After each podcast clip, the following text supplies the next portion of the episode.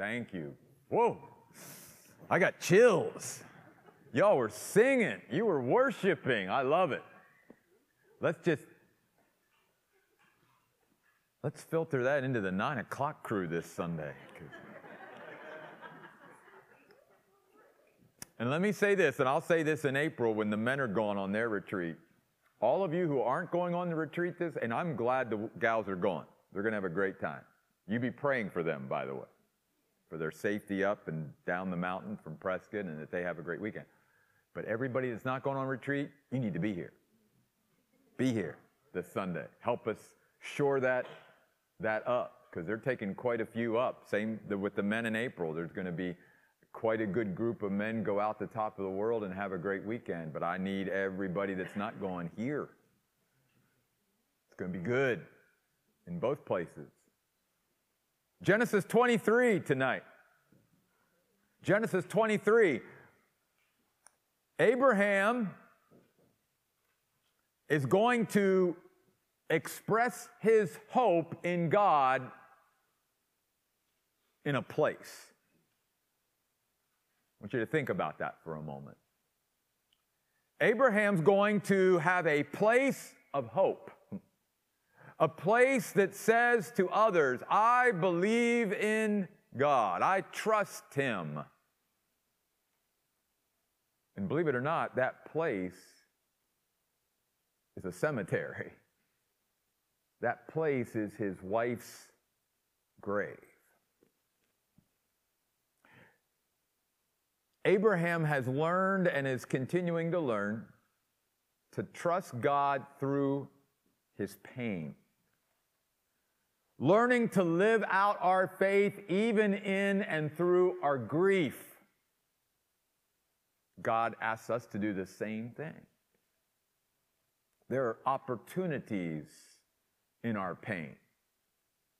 God asks us to trust Him for our provisions even before they are provided. And we see Abraham doing that as well tonight.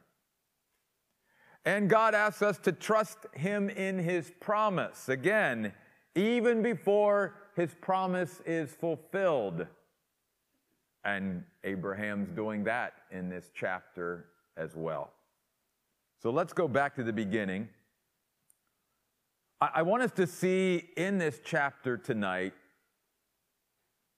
some things, in a sense, under the microscope, the small things that are of importance, but I also don't want us to ever take our eye off of the big picture. And what do I mean by that? Whether it's our study in Genesis or Joshua, wherever it is, we are reminded that we, all of us, down through history, God's people, we must recognize and acknowledge that we are always part of something much bigger than ourselves, and that we are simply a link on a human chain down through history. There's been many who've come before us, and there will be many who come after us, and we are just somewhere along that line of history. And God wants us to live as if we're part of something bigger than ourselves. He wants us to be involved in something bigger than ourselves. He wants us to understand that we are leaving a legacy and a heritage behind us that will influence others, maybe for many generations. One of the verses that I use in many memorial services that I do is where in the book of Hebrews it says that Abel, though he is dead, still speaks. You understand that. If you've had someone in your life who was close to you, who meant something to you, who influenced you, who made an imprint, an impression upon you, then guess what? You continue to carry that for the rest of your life. They're still speaking to you every day. Their life is saying something to us as we live the rest of our life, and hopefully our life will do the same to those that are behind us. That we will continue to speak, if you will, into their lives long after we're gone, as we're remembered and what we're remembered for. I say all that because if you look at the beginning of chapter 23, it says Sarah lived 127 years. Then she died in Hebron in the land of Canaan. She died. She died. We're all going to die. And we need to be living as if we're going to die. Not being focused on death, and certainly not fearing it in any way, not being consumed by it, but realizing that we're mortal. We're only here for a short time. And we should then be living every day as if this life is nothing compared to eternity.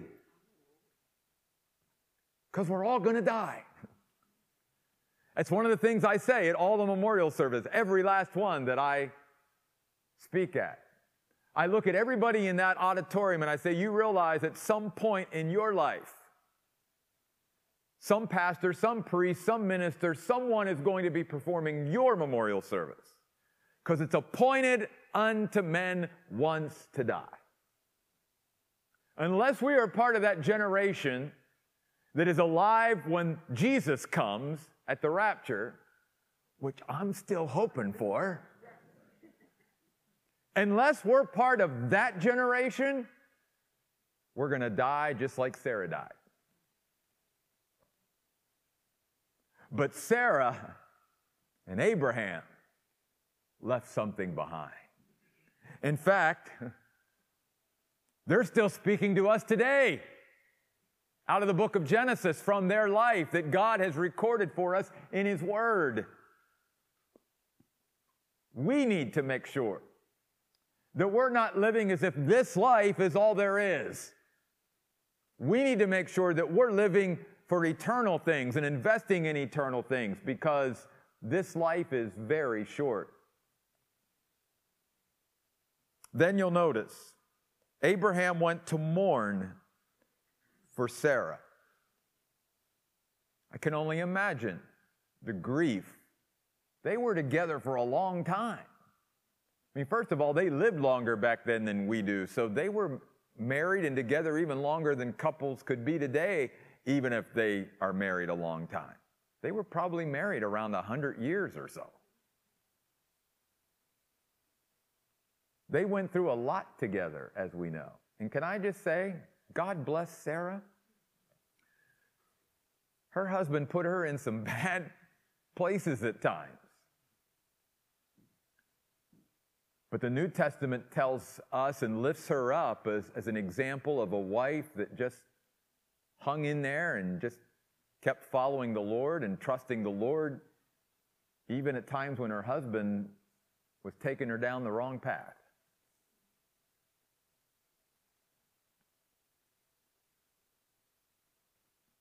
I don't,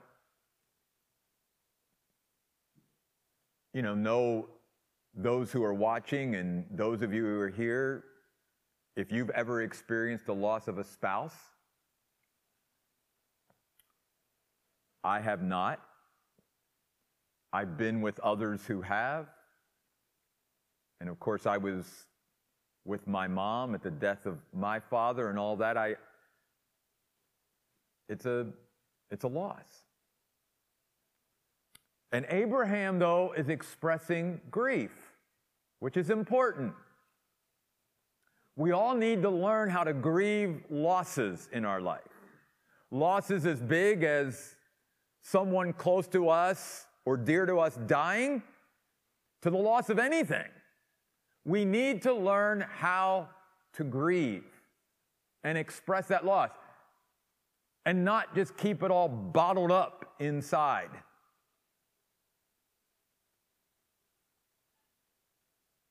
And that's what Abraham did. He took time and made time to express grief for his wife Sarah, to weep for her. And yet, because of Abraham's faith, Abraham was learning from God that even painful experiences, even times of grief, also present opportunities. In fact, many times, our painful seasons of life or trials of life or whatever sometimes are the greatest witnessing opportunities you and I have as Christians. Because people may not pay too much attention to us when they think that everything's going good or smooth in our life. But they might watch our life or put their eyes on us a little bit more closely when they know we're going through fire, going through loss, or something like that. Then it's like, I wonder what how that Christian's going to respond or react to this. And so it opens up for us a great opportunity. Sometimes, because again, God is working through everything and even can bring good things out of bad things. God may even be using our pain to produce in us something that maybe wouldn't have been there otherwise. See, God may use our pain many times to draw us closer to Him. I found that in my life. And so Abraham here is now presented with an opportunity that he really hasn't had up to this point. He now, because of the death of his wife Sarah, is going to have an opportunity to try to purchase land in the land that God promised him. See, up to this point, God said, I'm going to give you all this, right? But as yet, he doesn't have any of it. He doesn't own any of it. He's still wandering around, as he will for the rest of his life pretty much, as that wanderer, moving around, never really settled. But here now, with Sarah's death, at least he has an opportunity to finally purchase and acquire a piece of property in the promised land, to gain a foothold, to put down a footprint. And I'm getting a little ahead of myself here, but this is a real act of faith on Abraham's part, because he is choosing not to take his wife Sarah back to their native land and bury her there. That would have been the easy thing to do. That's where all of his ancestors previously are buried, back there. No. Because he trusts in the promise of God, before it is fulfilled, before he even sees it, he says, I know God has promised that this will be mine one day. And though it is not mine yet, I believe that this will be our family legacy. This will be our heritage. This land, not that land, back in Ur. So I'm going to choose to try to buy a piece of property here and bury my wife here as an act of faith, as even a commitment of faith, saying, I trust you, God, that you're going to fulfill those promises. And that's exactly what we see happening. God not only wants us to believe, He wants us to act upon things and express our faith even before we see things happen. Is there something maybe in your life right now that God is stirring in you and you're saying, but God, I haven't seen it yet. You haven't moved yet. You haven't provided it yet, whatever. And God loves it when we trust Him so much that we're willing to step out in faith and express our faith even though we haven't seen it fulfilled. And that's exactly what Abraham is doing here.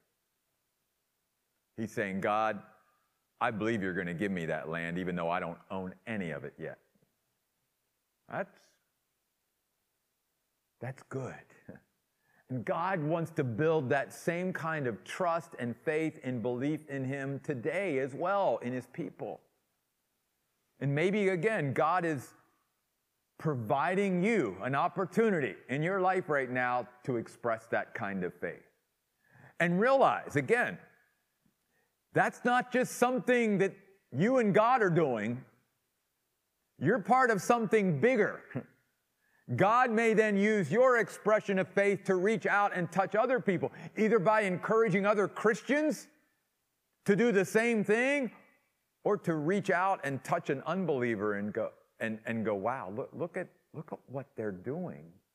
And they're doing it all because they trust their God that much. I wish I had that kind of faith, if you will, you see. So that's why verse 3 is important. Abraham didn't spend the rest of his life mourning. Now, I don't mean that he ever got over the loss of his wife. See, I personally believe that there is no end to our grieving over our loss. I think we carry the grief of our loss for the rest of our life. But we can do it in such a healthy way that though we carry the grief of our losses with us, we understand too, because I'm not dead yet, God still has stuff for me to do. God still wants me to be productive. God doesn't want me to just sit down and quit living life just because someone dies. God's allowing me to continue to live because he's still got work for me to do. And that's exactly what Abraham did. He got up. In fact, in the Hebrew, those two words literally mean he continued. He didn't stop. He got up from mourning his dead wife and said to the sons of Heth, I am a temporary settler among you. Grant me ownership of a burial site among you so that I may bury my dead. Couple things. One, Abraham again is reminding the Canaanites with whom he's living there with, I'm just a guest. I'm just a pilgrim. I'm just a sojourner. I'm not settled here. And again, I want to remind all of us, that's the way the New Testament portrays us as Christians even now on this earth. Yes, we can be settled in a certain place. We all have a home here and live here, family here and all that. God understands that, but God doesn't want us to put our roots down too deeply on the earth. Our citizenship is in heaven, Philippians 3:20, and God wants us to realize that this earth is not my home. This is not my final place of rest or final place of anything. I'm just passing through, on my way to my real home and my eternal home. And so Abraham is a great example of that. He lived his whole life as a pilgrim, as a sojourner, as one who was always on the move to the ultimate goal. And you and I need to figuratively, we don't need to, in the same way, but figuratively, we need to live our lives that way too. But then he says, grant me ownership or possession of a burial site so that I may bury my dead. God also wants us, as we're learning in the book of Joshua, to possess our possessions. And God was saying, Abraham, I've got this possession, and I want you to begin to possess what I want to give you. And I'm going to give it to you piecemeal. I'm not going to give it to you all at once. You need to trust me in the process and in the progression, but I'm going to start giving it to you little by little. And I want to start handing more to you and placing more in your hands. I want us to see our lives from that perspective with us and God too. God wants to hand more into our hands. He wants us to possess our possessions. But like we're learning in Joshua, I've got to put forth some effort to do that. I can't just sit back and say, okay, God, dump it in my lap. No, I've got to do my part. And Abraham's doing his part just like Joshua and the Israelites did their part on Sunday. What is it that God still is saying? Here, I want to give this to you. Are you open to it? Are you receptive to it? Because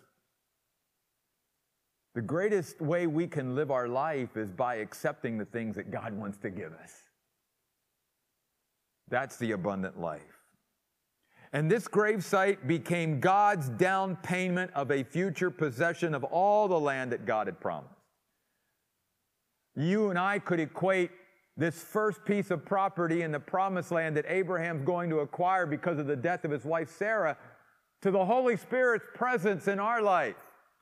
Because the New Testament teaches us that the presence of the Holy Spirit in our life is God's down payment of all the rest that he's going to give us throughout eternity.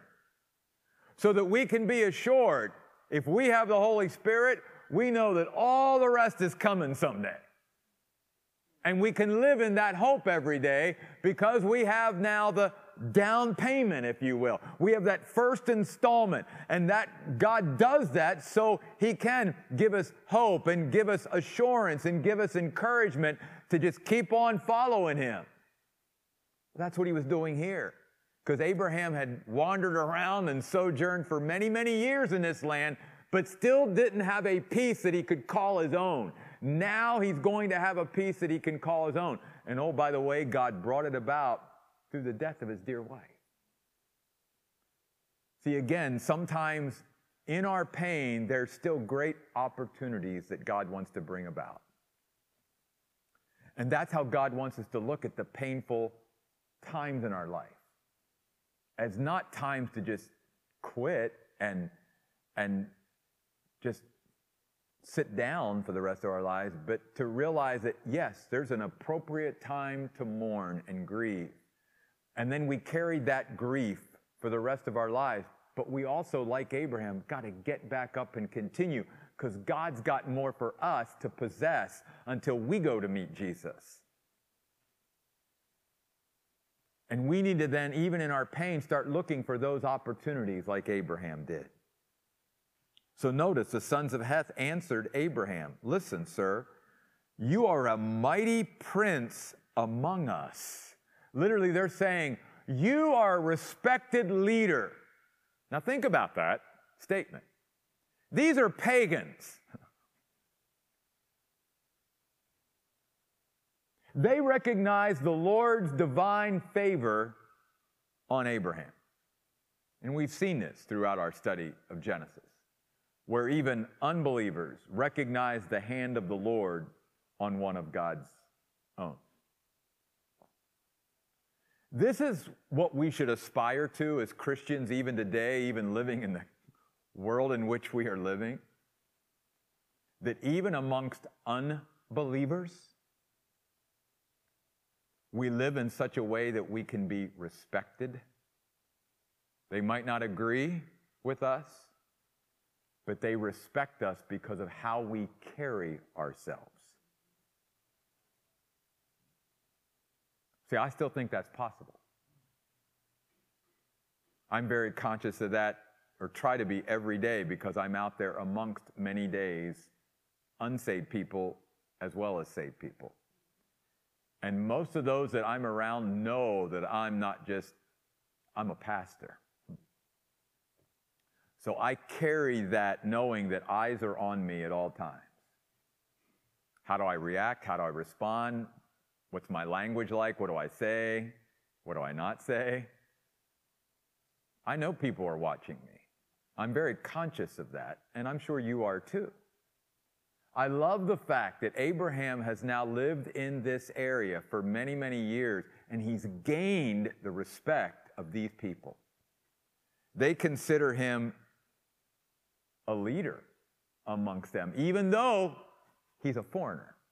He's not one of them. So notice, they say, you may bury your dead in the choicest of our tombs. We'll give you the best. None of us will refuse you his tomb to prevent you from burying your dead. Abraham then got up, and notice what he does. He bows down to the local people. It's a sign of respect and humility. Oh, we as God's people need to get that. Even humbling ourselves before those that don't know God and showing them the same respect that we expect back from them.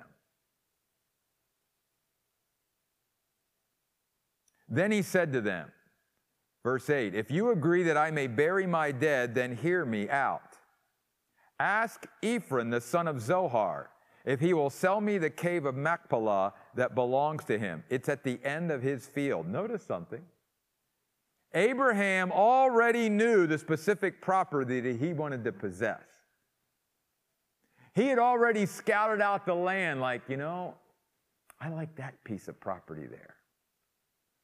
Again, what was Abraham doing before his wife died, before this opportunity? He was doing his part.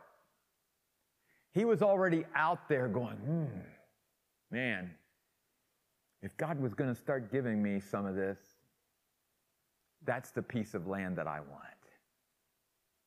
See, that's how we can live in partnership with God. God will show up and do his part, but we've got to do our part too. He had scouted out the land and said, I want that one. And so he came ready to tell these people, well, this is the one I'm shooting for. Not like, well, I'll just take whatever. No, he was very, this is what I want. Will you give it to me? Let him sell it to me, notice, publicly for the full price, so that I may own it as a burial site, the end of verse 9. Now, why is that important? Well, for two reasons. One, we can tie that into what David said in 1 Chronicles 21 when he was negotiating the threshing floor with Onan, the Jebusite. He said, the Jebusite said, I'll just give you this threshing floor. And David said, no, no, no. I'm going to build an altar to my God here. It's going to be a place of worship, and I will not offer to the Lord anything that costs me nothing. I want to pay for it, and I'm going to pay handsomely for it because it's for my God. Abraham, I think, is doing the same thing. But he's also understanding something in a very business-like manner, too. You see, the people that he was negotiating and working with, if he didn't buy it, if he didn't pay for it, then it really wasn't going to be his. They could take it back. But in their culture, if he bought it, if he paid for it, then it's legal, it's binding, it's his. And none of the Canaanites could ever come back and say, oh, it's ours now, we're taking it back. No, no. He had to buy it. He had to purchase it. He had to pay for it. In a sense, he had to make a sacrifice. But in doing so, then, he would acquire something that he would never have acquired had he not been willing to pay the price. Oh, that principle beats through our life as Christians. It may not have anything to do with physically buying something with money or material things, but the principle is true, that you and I will only acquire certain things as God followers when we're willing to pay the price for it.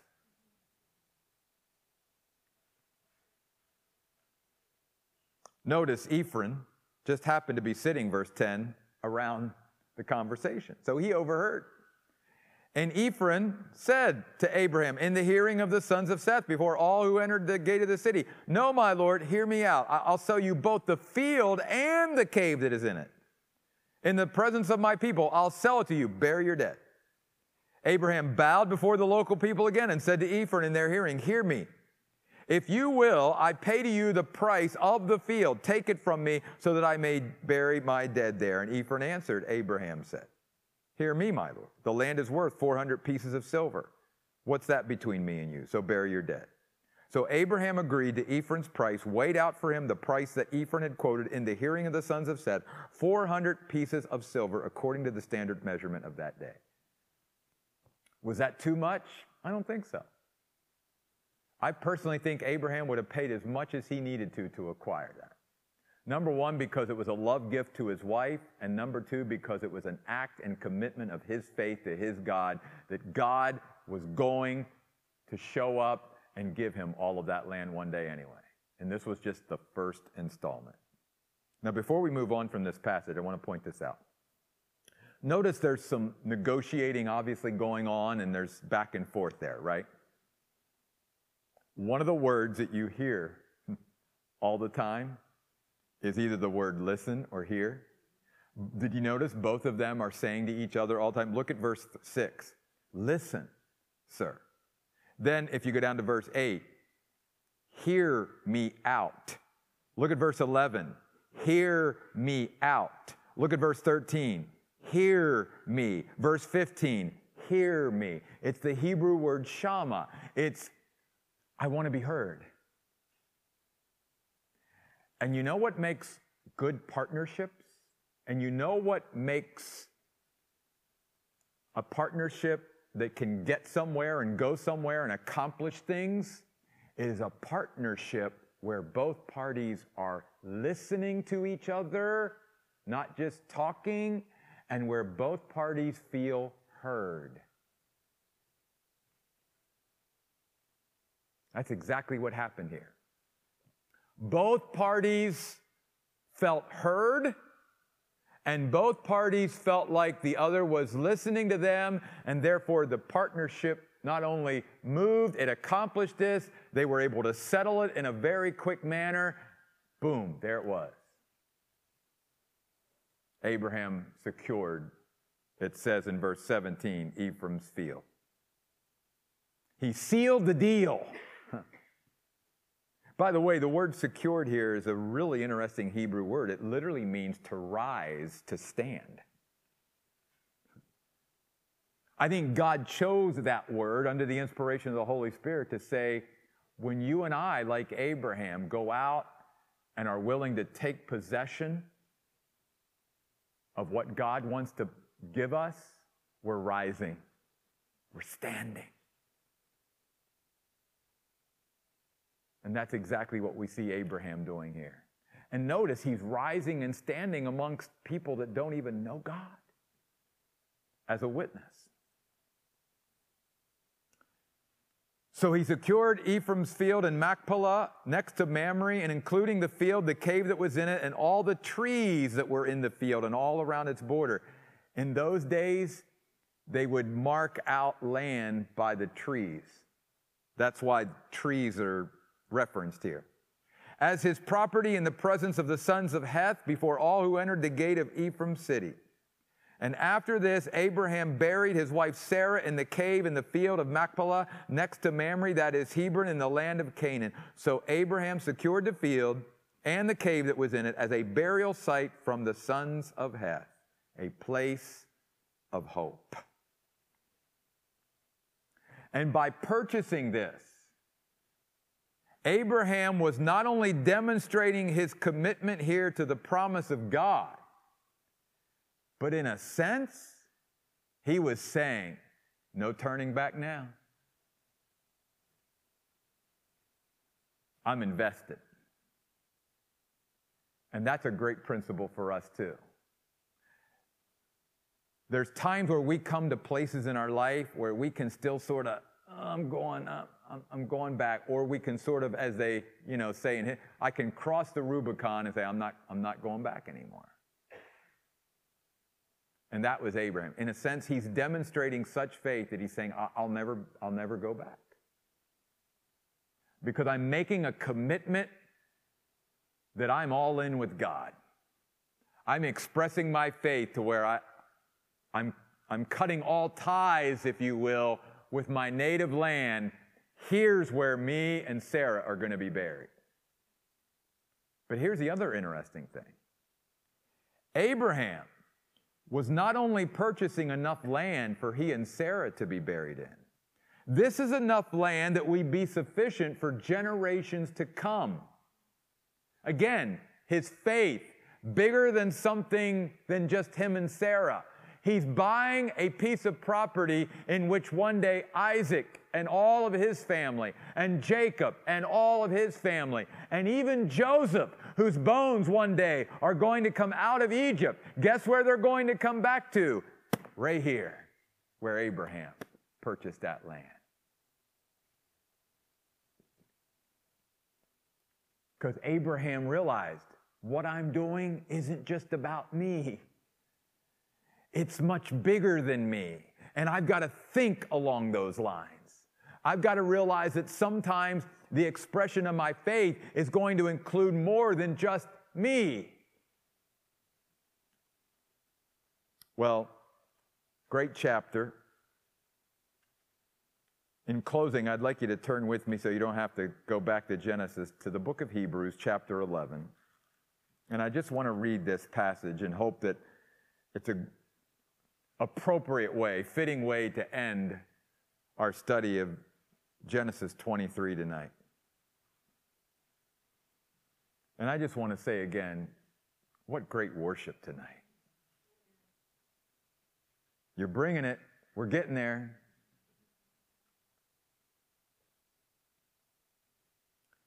Verse 9 of Hebrews 11. Down through verse 16. Just follow along. Let some of this hit you tonight. Speaking of Abraham, by faith he lived as a foreigner in the promised land as though it were a foreign country, living in tents with Isaac and Jacob, who were fellow heirs of the same promise. For he was looking forward to the city with firm foundations, whose architect and builder is God. By faith, even though Sarah herself was barren and he was too old, he received the ability to procreate, because he regarded the one who had given the promise to be trustworthy. So in fact, children were fathered by one man, and this one as good as dead, like the number of stars in the sky and like the innumerable grains of sand on the seashore. Don't miss this. These all died in faith without receiving the things promised. But they saw them in the distance and welcomed them and acknowledged that they were strangers and foreigners on the earth. For those who speak in such a way make it clear that they are seeking a homeland. In fact, if they had been thinking of their land, their native land that they had left, they would have had opportunity to return. But as it is, they aspire to a better land. That is a heavenly one. Therefore, God is not ashamed to be called their God, for he has prepared a city for them. Lord, we thank you tonight for just the reminders in our time of worship and in our time in your word of how faithful you are to your people, for how much you can be trusted, God, how much you can be relied upon and depended upon. God, if we would just learn to rest in confident, expectant faith, knowing that you will show up. You've never went back on any promise. You cannot lie. God, may we just believe in you and trust in you more and more. And maybe here tonight, from someone who's watching from their home tonight to someone who's here in this auditorium tonight, maybe they're going through it, God.